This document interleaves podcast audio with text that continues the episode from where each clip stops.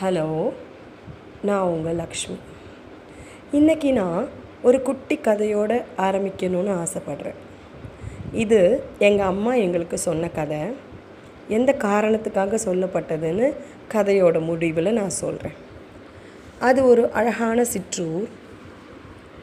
அந்த ஊரில் ஒரு தெருவில் ஒரு இளைஞனும் அவனுக்கு பக்கத்து வீட்டில் ஒரு நடுத்தர வயதுக்காரரும் இருக்காங்க.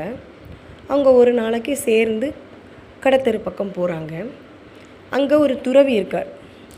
அவரோட பழக்கம் என்னென்னா ஒரு குறிப்பிட்ட வகை செடியை போகிறவங்க வரவங்க எல்லாருக்கும் தானமாக கொடுப்பார். அப்படி போகிறச்ச இவங்க ரெண்டு பேருக்கும் அந்த செடி கிடைக்கிது. ரெண்டு பேரும் அதை எடுத்துகிட்டு வீட்டுக்கு திரும்புகிறாங்க திரும்பும்போதே அந்த இளைஞனுக்கு மனசுக்குள்ளே ஒரு உணர்வு இவரை விட என் செடியை ரொம்ப நல்லா வளர்த்து காட்டணும் அப்படின்னு. இளைஞர்களுக்கு அந்த மாதிரி ஒரு எண்ணம் வர்றது இயல்பு தானே. அதை நம்ம தப்பு சொல்ல முடியாது. அந்த இளைஞனும் அந்த நடுத்தர வயதுக்காரரும் அவங்க செடியை கொல்லையில் கொண்டு போய் ஊனி வளர்க்குறாங்க.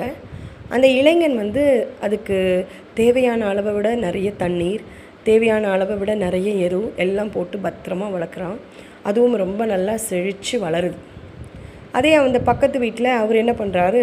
தேவையான அளவுக்கு உரமும் தண்ணியும் மட்டும் கொடுத்துட்டு அதை அப்படியே விட்டுடுறாரு. அந்த செடி தன்னை போல் வளருது.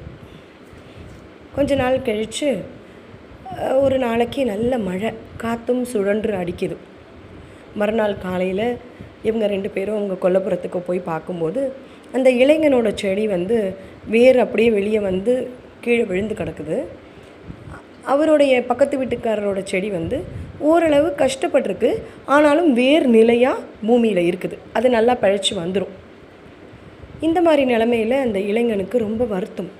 நான் அதை நல்லா பார்த்துக்கிட்டு அவ்வளோ கவனமாக இருந்தும் என் செடி ஏன் இப்படி போச்சு அப்படின்னு அவனுக்கு ரொம்ப அழுகையாக வருது.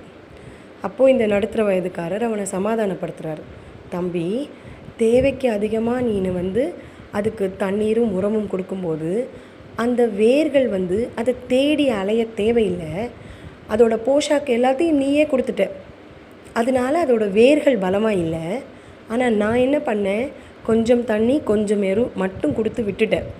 அது நல்லா செழித்து வளரணும்னா அந்த செடி தான் அந்த வேர்களை பயன்படுத்தி அதுக்கு தேவையான தண்ணீரையும் சத்துக்களையும் உறிஞ்சி எடுக்கணும்.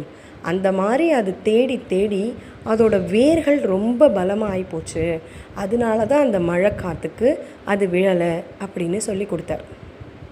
அந்த இளைஞனும் அதை அன்பாக கேட்டுக்கிட்டான். இதை எங்கள் அம்மா சொல்லி எங்களுக்கு கொடுத்தாங்க. இது மூலமாக எங்கள் அம்மா எங்களுக்கு என்ன புரிய வச்சாங்க? குழந்தைங்கன்னா பள்ளிக்கு அனுப்புவாங்க படிக்க வைப்பாங்க. தேவையான அளவு அதுக்கு என்ன சேவைகள் செய்யணுமோ அதுதான் செய்வாங்க. குழந்தைகளாகிய நம்ம குழந்தைகள் தான் அவங்களுக்கு என்ன தேவையோ அதை புரிஞ்சு அவங்க காலில் அவங்க நிற்கணும் பெற்றோர்களாகிய நாம் அந்த குழந்தைங்களுக்கு தேவைக்கு அதிகமான விஷயங்கள் எதையும் செய்யாமல் அவங்கள ஊக்கப்படுத்தணும். உன்னோட தேவையை நீயே நிறைவேற்றிக்கொள். உன்னோட விஷயங்களை நீ பார்த்துக்கோ.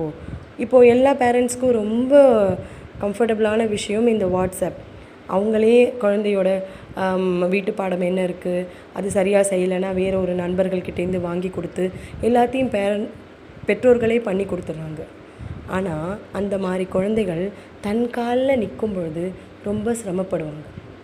ஆக இந்த ஸ்பூன் ஃபீடிங்னு சொல்கிறாங்கல்ல அதை பண்ணாமல் ஓவராக போஷாக்கும் பண்ணாமல் அந்த குழந்தைங்கள அவங்க இயல்பு மாறாமல் தட்டி கொடுத்து பின்னாடியிலேருந்து ஊக்கம் பண்ணி அவங்களோட தேவைகளை அவங்களே கூடுமான வரைக்கும் செய்யறதுக்கு நம்ம பய பழக்கப்படுத்துவோம்.